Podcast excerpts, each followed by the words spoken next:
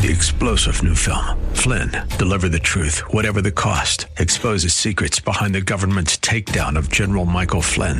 Flynn knew what the intel world had been up to. He ordered the first audit of the use of contractors. This set off alarm bells. He told the truth. He was the most dangerous person for Donald Trump to hire. They had to get rid of Flynn. Flynn, deliver the truth, whatever the cost. Available now. Watch it today. Go to salemnow.com. Salemnow.com. Our series is simply entitled Guess Who's Coming. Now we know who's coming, but what is he coming for? That is the subject of our time today, here on Truth for Today.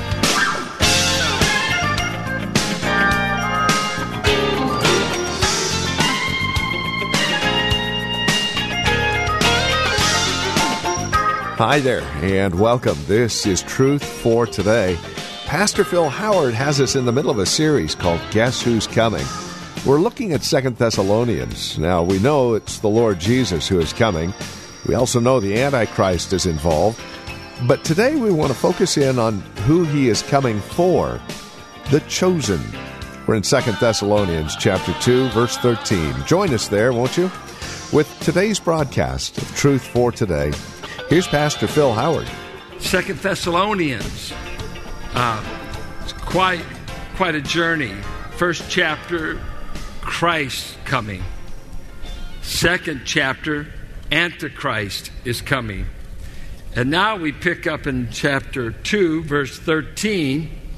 Uh, he speaks of the chosen in Christ, but what he does there is he's going to give thanksgiving for these saints, that they're not like those who will perish. They're not like those who did not receive a love for the truth so as to be saved.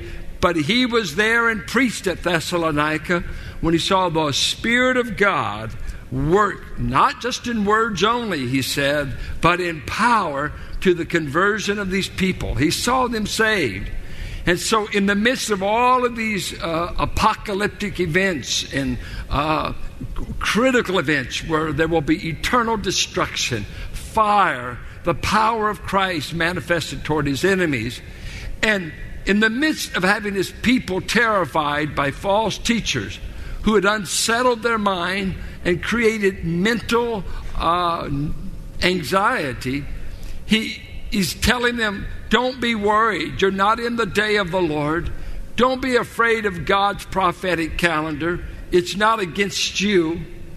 And then he just goes back, and in contrast, he says, Oh, by the way, let me tell you what I thank God about you for. And I just thought God's timing is amazing. Here we're coming to Thanksgiving. Seven things every believer that's here this is for children of God. Seven things he gives thanks for in these passages that you could be thankful for today. If you don't have a big meal, but you just have these seven things, they will do better than any turkey dressing. These are seven things to be thankful for. Let us read the passage. Verse 13, but we ought always to thank God for you, brothers, loved by the Lord because from the beginning, God chose you to be saved through the sanctifying work of the Spirit and through belief in the truth. He called you to this through our gospel that you might share in the glory of our Lord Jesus Christ. So then, brothers, stand firm and hold to the teachings we pass on to you, whether by word of mouth or by letter.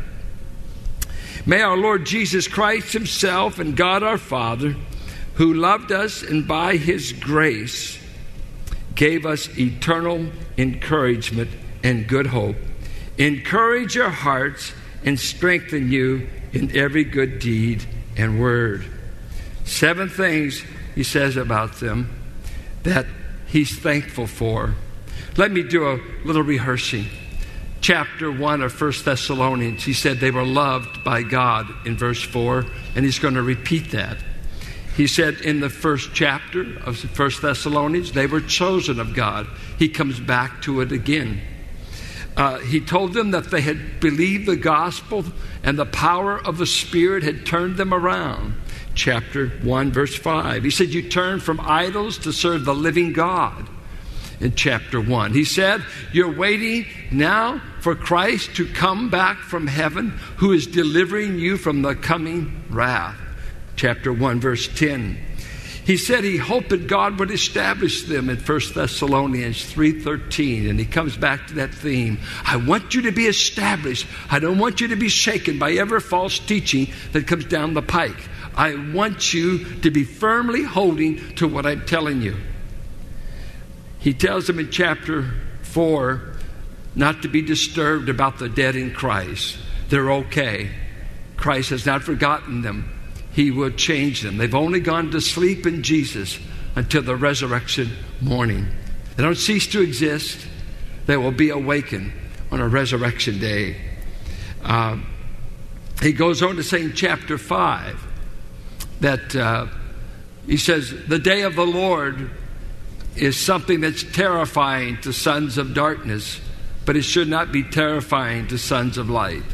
He will come like a thief in the night to the sons of darkness, but to us, sons of light, he does not terrify. The day of the Lord is not a terror to us. For verse 9 of chapter 5 says, We've been not appointed to wrath, but to salvation through Christ. Well, he picks up the theme in 2 Thessalonians 1 that Christ is coming again. He's coming this time not in meekness and humility, but in manifested power to conquer his enemies, to subdue the earth, and to take over complete authority. Chapter 2, he deals with the false teaching that these believers uh, have been subjected to. And they're thinking that they're in the day of the Lord. Now, why would they think that? When you're going through the persecution and suffering that this church was going through, it would help to give it a prophetic meaning. Maybe I'm in a prophetic time. Every time the church is going through horrendous persecution, it's easy to rewrite our eschatology. It's easy to say, we must be in that day, it must be here. I've been hearing ever since I was a young boy Jesus is coming. He's coming soon. Now, is that true? And it is true with God, but you've got to remember a day is like a thousand years with Him, and a thousand years is like a day. So time is rather relative when you're eternal. It's us that it seems long. I didn't ever think I'd turn 16 so I'd get driver's license. And my folks kept lying to me about my birthday so I wouldn't. Not really, but you know, uh, you, some things drag on forever. As you get older, birthdays come quicker than you want to count. And so you learn to lie about your age. Uh, but now he's going to begin his list. He's warned about those that will perish. They had no love for the truth. God will enable them to believe the lie. And all of that heart rending material, their destruction is coming to those on the earth. That every man and woman who perish without God will have to say this I never wanted the truth when I heard it. I had no appetite for the truth. I loved the lie, and that's why I'm before you for judgment. That will be the reason for every lost person standing before God. But now, let's deal with the seven things he says about believers, and I'll have to move rather rapidly to get to all of them. First of all, we ought to always thank God for you, brothers, loved by the Lord. Number one, we ought to thank God that He has chosen to permanently love us. The very tense here is God loved us in the past with an abiding result that He will always love us in the future. It's a perfect, and it's interesting, it's a passive. That I am being loved by God. Does God's love for his child ever cease? There's times you'll think you're out of his love and you might have moved out of it in your attitude, but his love for you continues. And sometimes the word love has been so cheap, and you hear today, well, God just loves everybody, and uh, and you almost sometimes you get the secondary uh, innuendo that goes, and He ought to. We are somebody, you know. If you got good taste, God, you ought to love us. And we uh, fail to distinguish it. But I heard some marvelous lectures at Dallas Seminary. Then I finally bought the book. D.A. Carson, the uh, Greek exegete of Trinity, wrote a little book on the five kinds of love out of God, how to distinguish the love of God. And here's how he broke it down. First, there is a unique love that the Father has for the Son, and the Son has for the Father that is developed in John 3, John 5, John 14, that it is so intimate and so magnificent. There is a love between those two members of the Godhead uh, that none of us could ever fathom. It's, it's a unique Father Son love that's described in John. Then we have God's love as a providential God. He's the God that loves us in providence. What does that mean? Whether you know God or not, did you know the lions thank God, as it were, that He's around because He says He feeds the lion? Sparrows are thankful for God because He says He feeds sparrows. Lily said, We're clothed by this God. He said in Matthew, even to the just and the unjust, He gives rain, He gives seasons. God is benevolent to all of His creation. That is a manifestation of His love. All creation, animals, uh, human beings, God is loving. Then there's a love that God shows towards a fallen world. God so loved the world that he gave his only begotten Son. Carson brings out, he uses world not to point out the bigness of his love, but the badness of those he loved. For the world is always seen in opposition to God. It always represents a counterfeit philosophy against him. And yet his love takes in the badness of people in the world, of whom he said to his disciples, You are of this world, but I have called you out of enemy territory.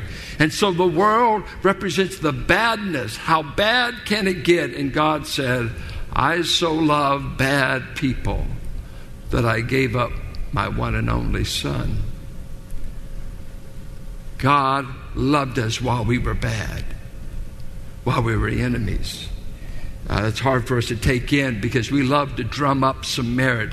God found something so special in you from all the other sinners that he just had to love you. No, he loved us at our worst. And that's the John 3:16 love. Then there's a love that is particular.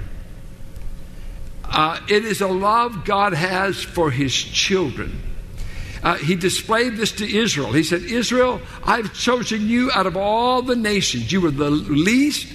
You were not easy to get along with, but I set my love on you. I loved your forefathers. He says this in Deuteronomy 4, Deuteronomy 7, Deuteronomy 10.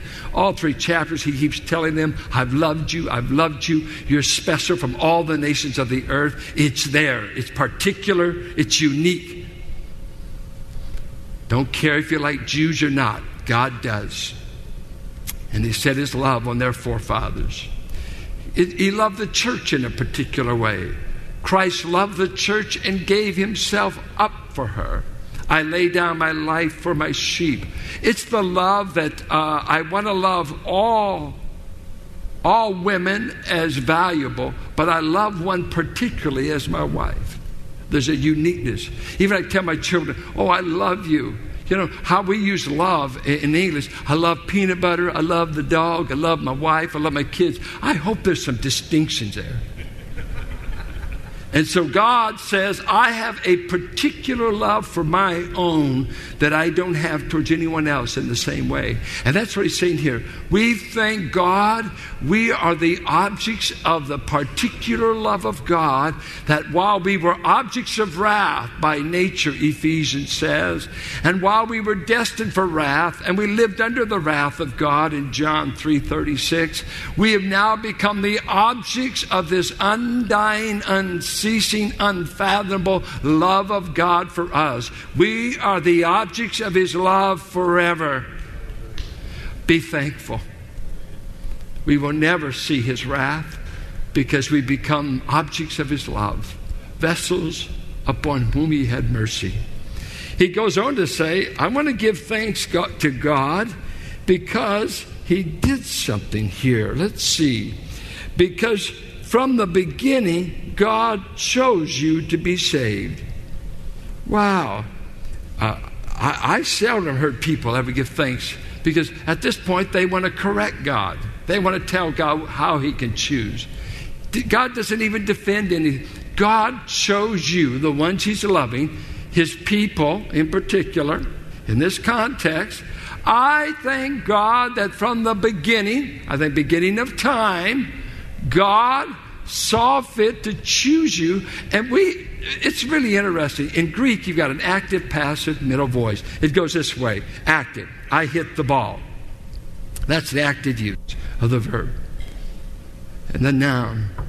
Uh, passive, I was hit by the ball. But when you use a middle voice that we don't have, Latin has it, Greek has it, I myself was hit by the ball, or I myself, you would add the I myself, because you're participating in the action of the verb. And so they had a middle voice. And here he says, God chose you for himself. He didn't just choose you, he chose you for himself. And uh, I'm amazed with people who fight about how free man's will is they get fighting mad when God's will is free. God's free to choose whoever He wants. Why would He choose you? You know, when a guy's getting ready to go to the prom, it's best that, only, that he only take one girl. It's economical, especially if you get a Dutch street date like they do today. Uh, but you know, it doesn't mean he hates all the other girls. You only take one to the prom. And I'm not a polygamist. I'm staying broke with one. I chose one woman to marry.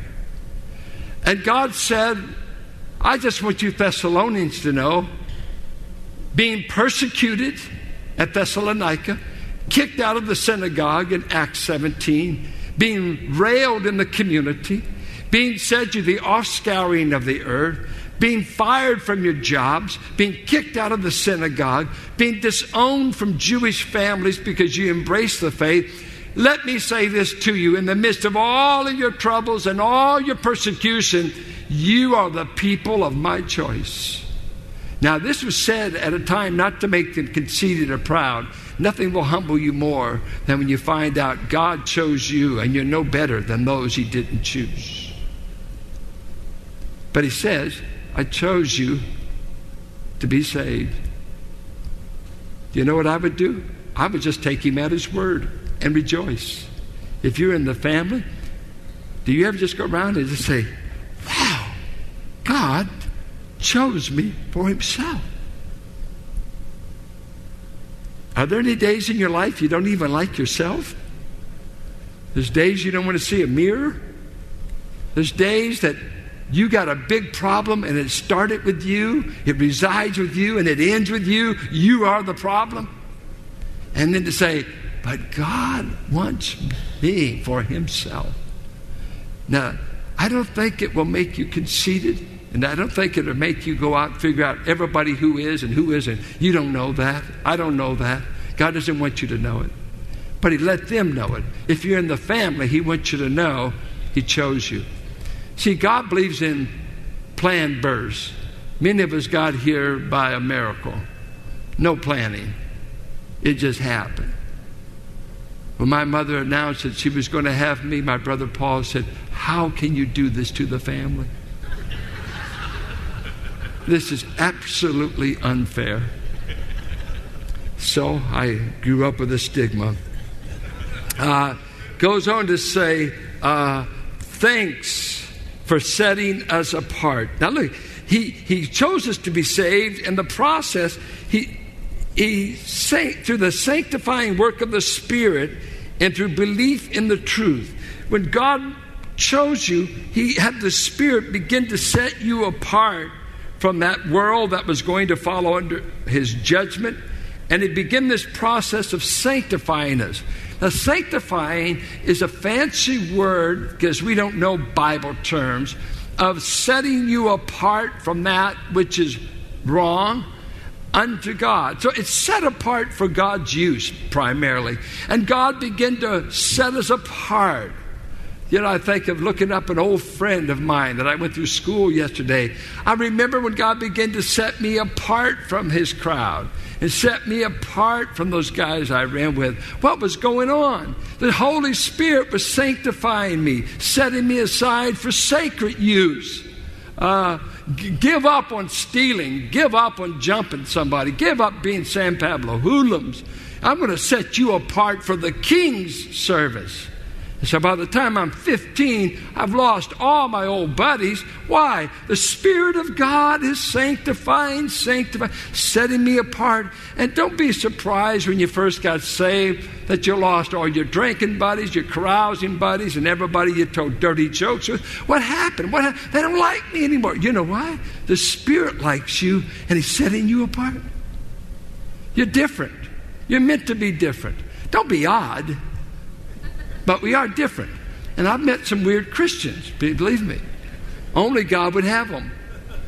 You know, uh, I don't think you have to be weird, but we are different. We have different appetites. Different things amuse me. Uh, different people attract me. What is that? It's the work of the Spirit. It's not that you're so holy. He's holy, and He begins to set you apart for all these holy appetites. And you could all say, He has set me apart to things. I love the things I used to hate. I used to hate to go to church because I, I was guilty, and I didn't want to go to the police station every week to know. I knew I was guilty, but boy, once I met the judge, and the judge is Jesus, and he gave me a full pardon. I'm going to tell you, I love being around where he is. And the reason I love being with saints, I get a little bit of Jesus when the saints are walking in holiness. They look a little bit like him. You know, it's a strange thing. When my dad died, I used to love to hug his remaining brothers. They all smelled alike. I, I don't know, just maybe oaky blood. But I would just hug my Uncle Frank or Uncle Zach, and I would just say, man, they not only looked alike, but they smelled alike. And it, I just, it gave me some contact with what my dad's people were like. And uh, what's lovely about the saints is there's a little bit of Jesus in every saint. No Jesus, no saint. But when Jesus lives in the heart, there's a little bit of Jesus thanks to God that He set us apart. Uh, and that's a lifelong process, by the way. Then he says, I thank God that He called us by the gospel. He called you to this through our gospel. Um, you know what's interesting thing? The word for called became a noun. It became a title. It was a verb, but it became a noun to designate the saints because they had a word, akuo, that we get acoustics from, and then they had put a hooper, hooper okuo, and it meant I heard and believed. I heard and responded. I not just heard words and messages, I heard and I answered. And I said, Yes, my sheep will hear my voice and they will follow. And God one day speaks, Come out from the world, Follow me, not a voice of another. And when we heard that call, all of a sudden they named early believers called ones. Not that they just heard it, but they'd heard and responded. And he says, You people were not only called in the gospel, but you responded to the gospel and you are called ones. You know what the word for church means? Called out of. The church are the called out of ones. Ek, out of, exit, and kaleo, to call. We've been called out of something.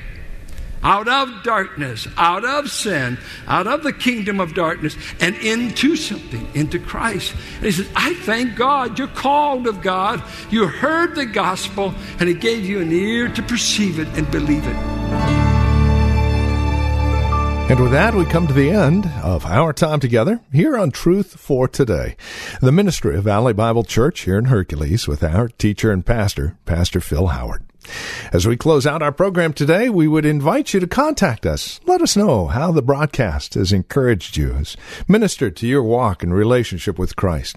Now, there are a couple of ways that you can contact us. By phone, obviously the easiest, 855 833 9864. Again, simply call 855 833 9864.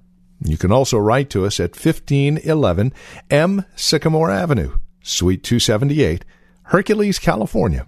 94547 is the zip code.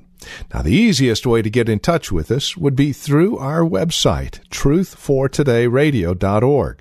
Now, as you stop by, you'll be able to drop us an email, but then take advantage of the many resource materials we have available, again, there at truthfortodayradio.org. You'll also be able to find out more about Valley Bible Church here in Hercules, who we are, what we believe, worship times, directions, and the like. Again, truthfortodayradio.org, or again, simply call 855 833 9864. Would you also bear in mind this radio broadcast is available through listener support? As you link arms with us financially, we are able to continue the ministry here on this radio station. So please consider that as you contact us. And then come back and join us next time for another broadcast of Truth for Today with Pastor Phil Howard.